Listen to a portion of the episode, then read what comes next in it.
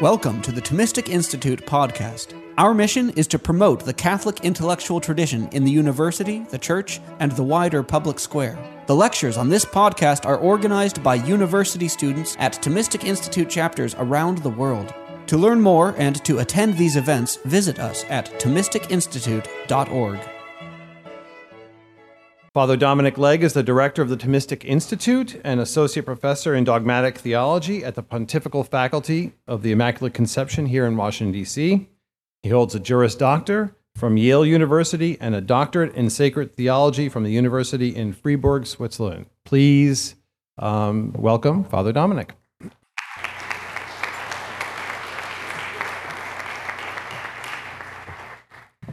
I hope you will excuse me if I begin this talk with an advertisement.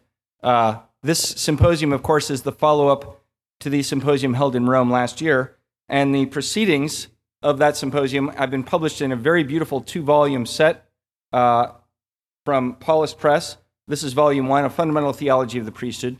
Many of the talks that we're discussing in this symposium uh, are referring back to the, um, the larger, the longer scholarly papers uh, in this volume and the second volume. Uh, unfortunately, due to a miscommunication, we don't have all the volumes here for you to take home with you. But I have good news. Uh, Paulist Press has brought this registration form, or this sales form. Uh, it's on the table with all the other books in the foyer. So if you'd like to get a copy of these this two volume proceedings, uh, you can fill out the form from Paulist Press. End of advertisement. The title of this talk is The Trinity, Christology, and the Priesthood. At a conference on the priesthood, it might seem that we should begin our inquiry by focusing on the sacrament of holy orders. But perhaps this would be a mistake especially if we want to appreciate the Trinitarian and Christological dimensions of the priesthood at the center of the church. So I will follow the suggestion of His Eminence Cardinal Ouellet, as he underlined in his chapter in the published proceedings from the Rome Symposium. His title was The Holy Spirit and the Priesthood of Christ in the Church, and suggest that the place to begin our inquiry is with the divine missions and above all, the mission of the Son to take our flesh in the incarnation, which culminates in Christ's sending of the Holy Spirit upon the world. The Holy Spirit breathed forth by the risen Christ, and it yields the indwelling of the divine persons in the hearts of believers. Now, if we were to try to trace this back to the absolute principle, the absolute origin, it would be the principle without a principle in the Holy Trinity, namely the Father. The Father sends the Son into the world in order to sanctify it with the Holy Spirit, who, of course, proceeds from the Father and the Son. And it's by receiving the Holy Spirit that we are configured to Christ, the divine Son, and thus are made adopted sons and daughters of the Father and are placed on a trajectory of return to the Father. So, if we take this starting point for an examination of the priesthood, it will help us to see the deep unity undergirding the important distinctions between the priesthood of all believers and the ministerial priesthood, one of the core themes of the symposium in Rome and of this symposium. And since I am a student of St. Thomas Aquinas, I hope you will forgive me if I call upon the angelic doctor as a major representative of the perennial doctrine of the Church, which the Second Vatican Council so helpfully brought more clearly to light about the priesthood. When the Catechism of the Catholic Church discusses baptism, it says that baptism not only washes away our sins, but also, and this is a quote from the first text on your handout, text A, makes the neophyte a new creature, an adopted son of God who has become a partaker of the divine nature, a member of Christ and co heir with him, and a temple of the Holy Spirit. So, this is a configuration to Christ, wrought by the Holy Spirit, making us members of Christ's body, as we read both in the letter to the Ephesians and in the first letter to the Corinthians, as 1 Corinthians 12 says, For by one Spirit we were all baptized into one body. This leads the Catechism to identify a second dimension of the grace of baptism. And this is the second quote, text B on your handout from the Catechism. Baptism gives a share in the common priesthood of all believers. And it goes on to quote chapter 2 of the first letter of Peter. The baptized have become living stones to be built into a spiritual house, to be a holy priesthood. They are a chosen race, a chosen race, a royal priesthood, a holy nation, God's own people.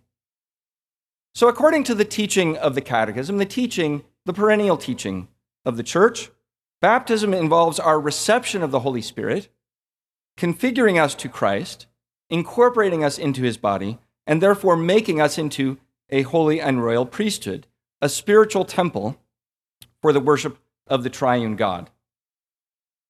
So, if we now turn to the insights that the angelic doctor can bring on this classic teaching of the Catholic Church, uh, I think we will begin to see the complementarity and, in a way, the unity that we find in the Christian priesthood, which is the priesthood of Jesus Christ in its two forms shared out to us the ministerial priesthood and the priesthood of all believers. One of the most little known but very striking features of the thought of St. Thomas on the priesthood, and it applies to both the ministerial priesthood and the priesthood of all the faithful, is its pneumatological dimension, the dimension of the Holy Spirit. Jesus is our great high priest, from whom every share in the priesthood flows. And Aquinas analyzes this precisely insofar as Jesus is anointed as man with the Holy Spirit. He receives the Holy Spirit in absolute plenitude. Aquinas goes so far as to suggest that it's the anointing of his sacred humanity by the Holy Spirit that makes Jesus as man to be a priest. That's very striking. There's a text, a very beautiful text. I've only given you a short excerpt uh, of it in text C on your handout from Aquinas' commentary on St. Paul's letter to the Hebrews. I won't read it for the sake of time, but I just uh, point out that according to Aquinas' logic, on display in this text and in others, Jesus receives the fullness of the Holy Spirit as man, and therefore has full dominion over the economy of grace. From his spirit filled humanity, he distributes every grace to the faithful. So he is the head of the body. Aquinas refers to this as Christ's capital grace. And this is also a key dimension of Christ's priesthood. Now, Aquinas understands priesthood in terms of mediation. Because a priest is a mediator, he gives divine things to men. And so Christ is a priest insofar as man, insofar as he is anointed by the Holy Spirit and thus pours out the Holy Spirit's gifts, indeed, gives the Holy Spirit himself in person to the human race. Pouring out the Spirit is a central feature of Christ's priestly mediation, according to Aquinas, and I think the Catholic tradition more broadly. St. Thomas extends this analysis to the sacraments too. Jesus institutes the sacraments, he fills them with the grace of the Holy Spirit. Quote, the oil of sanctification and rejoicing. The sacraments, Aquinas writes, which are vessels of grace, are from him. End quote. Established by Christ as man, the sacraments bear within them the grace of the Holy Spirit, a holy oil flowing from Christ's own anointing with the Holy Spirit. So, if we were to go back to the sacrament of baptism and ask precisely what is the ultimate grace, the ultimate fruit, you might say, in Aquinas' terms, the res tantum of baptism, this is what we would find. And this is text D on your handout from question 69 of the Tertia Pars of Aquinas' Summa.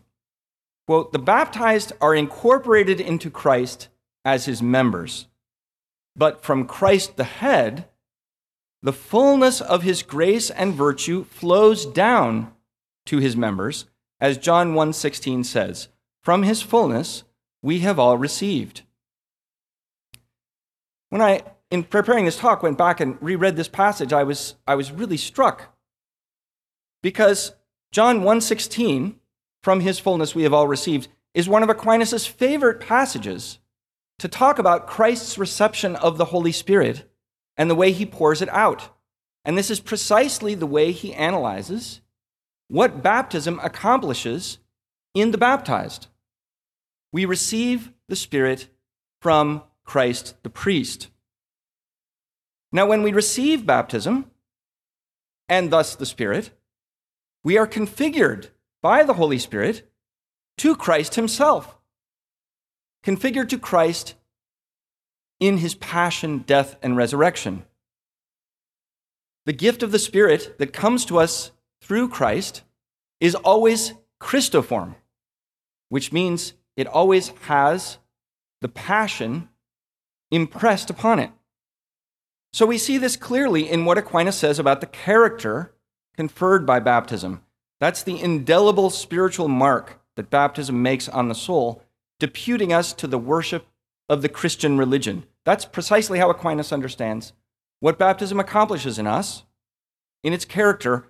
It makes us qualified and ready to worship in a Christian way. That is a specifically Trinitarian form of worship. Jesus, the divine Son in person, gives the Spirit. As we receive the Spirit from Him in baptism, we are configured by the Spirit to Christ's own character, which Aquinas thinks refers to his filial identity, that is, to be the Son of the Father. St. Thomas approaches this beautiful mystery of baptism and how it configures us to worship God in a Trinitarian pattern. You should be thinking of the priesthood here, worship of God. He approaches this mystery from a different angle when he comments on the passage in St. John, St. John's Gospel where Jesus encounters the Samaritan woman at the well. Jesus promises her living water leaping up to eternal life so that she will be able to worship the Father in spirit and in truth. Whereas before, the text tells us, she worshiped what she did not know. So this episode is about baptism, Aquinas thinks. It leads St. Thomas to underline what is distinctive about Christian worship. The baptized Christian knows and worships God as Father in a mode proper to adopted sons and daughters, something that neither the Samaritans nor even most of the followers of the Old Law knew explicitly.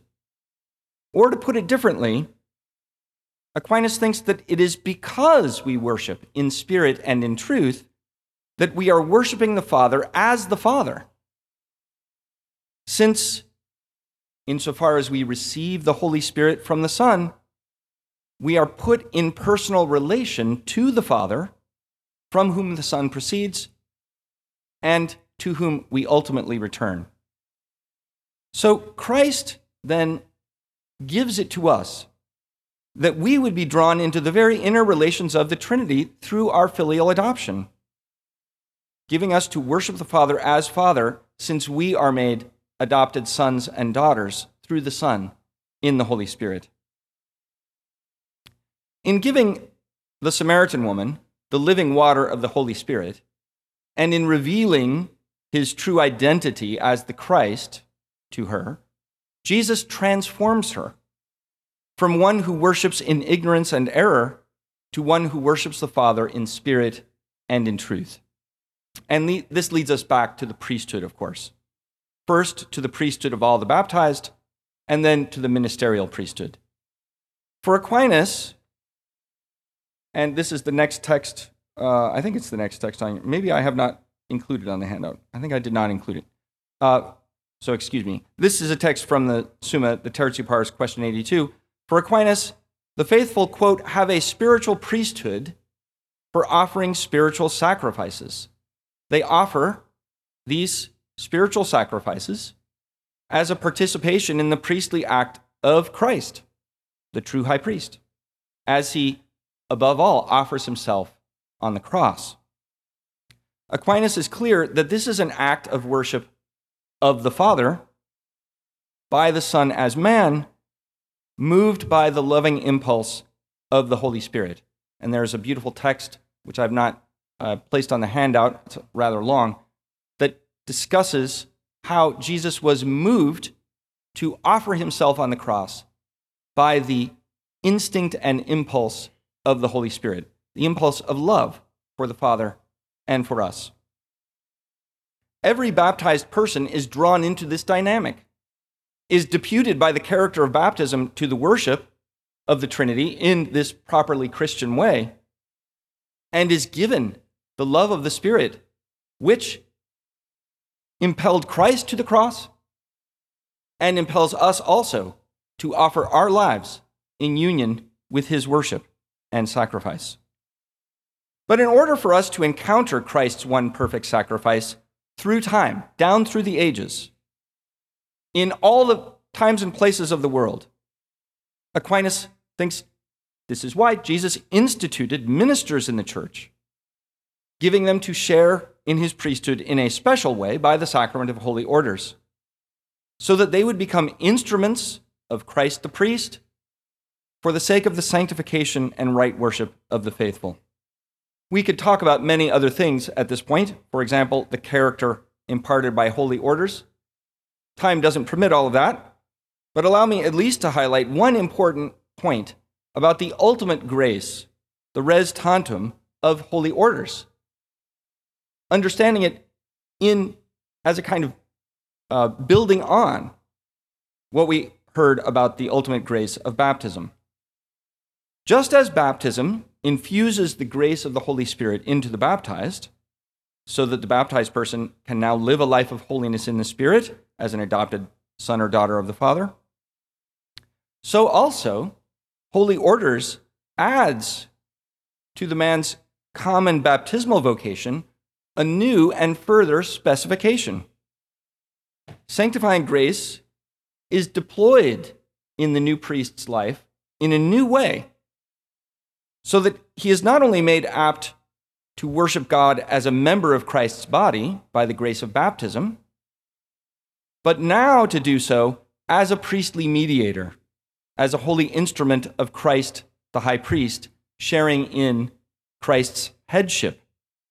This ministerial priesthood, therefore, involves a qualitatively different configuration to Christ. The ministerial priest is an active instrument of Christ in the sanctification of his people. But notice that it is in service of the one common vocation in the body of Christ.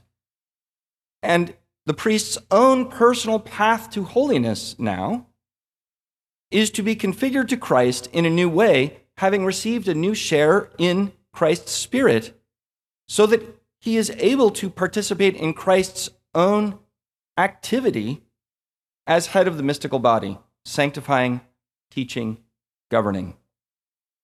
This is a very high calling, Aquinas thinks. Look at the text in under uh, letter E on the handout. Quote, to be fit to exercise holy orders, not just any amount of goodness is enough. Rather, excelling goodness is needed, so that as those who receive holy orders are established in a degree of order above the people, they may also be higher by the merit of their holiness. Hence, in the reception of holy orders itself, a greater gift of grace is given through which they are rendered fit for greater things. In conclusion, let me mention just one final text, because it's beautifully evocative of Aquinas' understanding of a priestly spirituality. Commenting on Hebrews 5, the line where we read that a high priest offers gifts and sacrifices for sins and deals gently with the ignorant and wayward, Aquinas explains, and this is the last quote on your handout, text F As through the devotion of prayer, a priestly mediator should touch God as one extreme, thus, through mercy and compassion, he should touch the other extreme, namely man. In Aquinas' theology, devotion refers to the interior act of religion, something we heard from Dr. Frey, prompted by charity, the love of God poured into our hearts by the Holy Spirit. The Holy Spirit, who is love in person, is the source of the ministerial priests' priestly acts when they are made filled with charity charity for God, charity for neighbor. They're acts made first by Christ and as derived from him by the ministerial priests. Ministerial priests who are called to imitate Christ himself as the Holy Spirit sets them on fire with love for God and neighbor. Thank you. Thank you, Father Dominic. We have time for some questions. And again, uh, the Dominicans will be handling the microphones. Please raise your hands. We have a question over here. Thank you, Father Dominic. Um, if I heard you correctly, uh, Christ is Jesus' is priest uh, insofar as he's man in his human nature, and that he becomes priest through the, the anointing without measure of, of the Holy Spirit. Why isn't the hypostatic union a principle of, of Jesus' priesthood? That's an awesome question and one that we could uh, really dig into. And I would say he is priest uh, by the hypostatic union and by the anointing uh, of the Holy Spirit. So this has been a common, uh, I don't know, question perhaps among scholars of St. Thomas uh, about uh, where to locate Christ's priesthood. Um, and often it's located in the hypostatic union. But Aquinas actually has very beautiful and very explicit texts where he locates it in his anointing uh, with the Holy Spirit. I don't think we should ever oppose those two ideas. So, the fullness of grace of the Holy Spirit that he receives as man flows from the personal union that uh, this man has to the divinity in the hypostatic union. And Aquinas also is very explicit about that, that kind of necessary outflow. Um, but in terms of trying to understand uh, the Spirit's role in the priesthood, I think it's very helpful to accentuate this other dimension. Uh, and of course, it is true that he's priest as man, according to Aquinas, and not as God. So God is, uh, I mean, the priest is a, is a mediator between God and man, so it's not in his divine nature that he's a priest. Other questions? Thank you, Father Dominic. Uh, I had a question about confirmation and confirmation character, the, the character imparted in the sacrament of confirmation. We speak about priesthood of the baptized, of course, common priesthood, ministerial priesthood, priesthood of holy orders. To what extent can we speak of a priesthood of the confirmed, uh, especially thinking of the confirmation character as an active power by which the confirmed are sent, uh, so you know, sealed with the gift of the Holy Spirit to, to be apostles to the world? Thank you. That's, that's a great question. Um, and I think you're probably testing the limits of my expertise. I know that I'm in the presence of Cardinal Ouellet, who is himself a sacramental theologian. We've got some other sacramental theologians in the room. I'm probably going to make a big gaffe um, because this is not my area, except to say that I think we would see the, uh, the in terms of the priestly character of the faithful's witness to Christ, uh, that, that is, or the, the priestly um, dimension, uh, it, it would be rooted, I would think, in the baptismal character and then the additional, uh, the additional graces that are given in confirmation. Perhaps the character uh, of confirmation is conferring something there. I feel like I, that's a, I'm a little bit ignorant there. Um, but I think it is true that the, uh, certainly in the, in the magisterial teaching of the church, the priesthood of all believers is rooted first in baptism. Uh, and so we wouldn't want to begin to say, oh, well, you're not really a priest until you're confirmed. I mean, in a certain way, confirmation is preparing you for that public witness to the faith and to be strengthened in the faith. Um, is it a? Uh, I don't think we want to set it over against the baptismal priesthood of the uh, that is granted by um, the sacrament of baptism. Another hand right there being in the midst of confirmation season in my diocese, uh, I try to explain uh, confirmation as a uh, not so much a not a new character as would be true of ordination to the priesthood, but rather as an intensification or augmentation of what is actually given to you initially in baptism. So it's somewhat different from. Again, I'll defer to sacramental theologians here. I'm not expert in that either, but uh, seems to me that's one way to look at it uh, as a completion of baptism, an intensification of the powers received in, in baptism uh, from the Holy Spirit. Uh, whereas the ordination, the priesthood actually adds something distinctively new uh, to the person, which we call a character. We have time for one more question.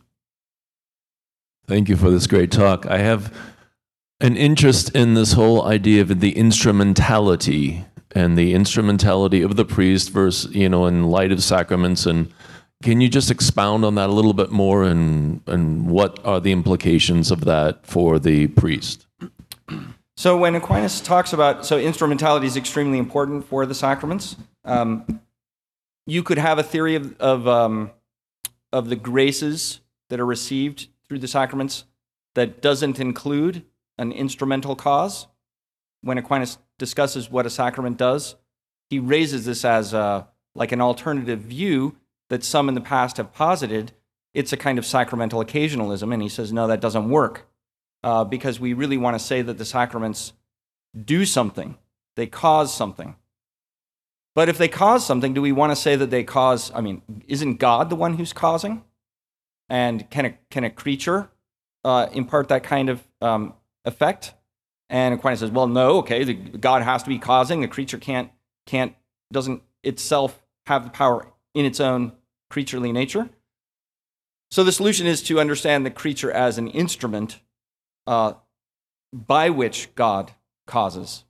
And we could work out uh, more examples of instrumental causality in the way that an instrument is drawn into the higher activity of a higher cause. So, you know, the pen that you're using to write notes uh, is really writing the notes, but it's only writing the notes insofar as it's being used by a higher cause, namely uh, you. So you're writing the notes through the pen, um, but the pen is actually really important. Without the pen, you're not going to write notes very well. Um, and so, and, and, you know, some people get very particular about the pen that they use uh, because they care about the the result. You know, so actually, the instrument can really affect the result. You could think of a musical instrument and it would give you an even better uh, idea. You know, the violin that you buy on Amazon for eighty dollars compared to the Stradivarius um, is going to generate an enormously different sound. Um, both are instruments. Some instruments are better than others. Thanks for listening to this lecture on the Thomistic Institute podcast. The generosity of people like you makes this podcast possible. If you enjoy these talks, please consider showing your support at www.thomisticinstitute.org slash donate. Your donation of even a dollar helps us reach more college students and many others with the powerful truths of the faith, and it ensures that we can keep publishing top notch lectures on this podcast. Thanks a lot.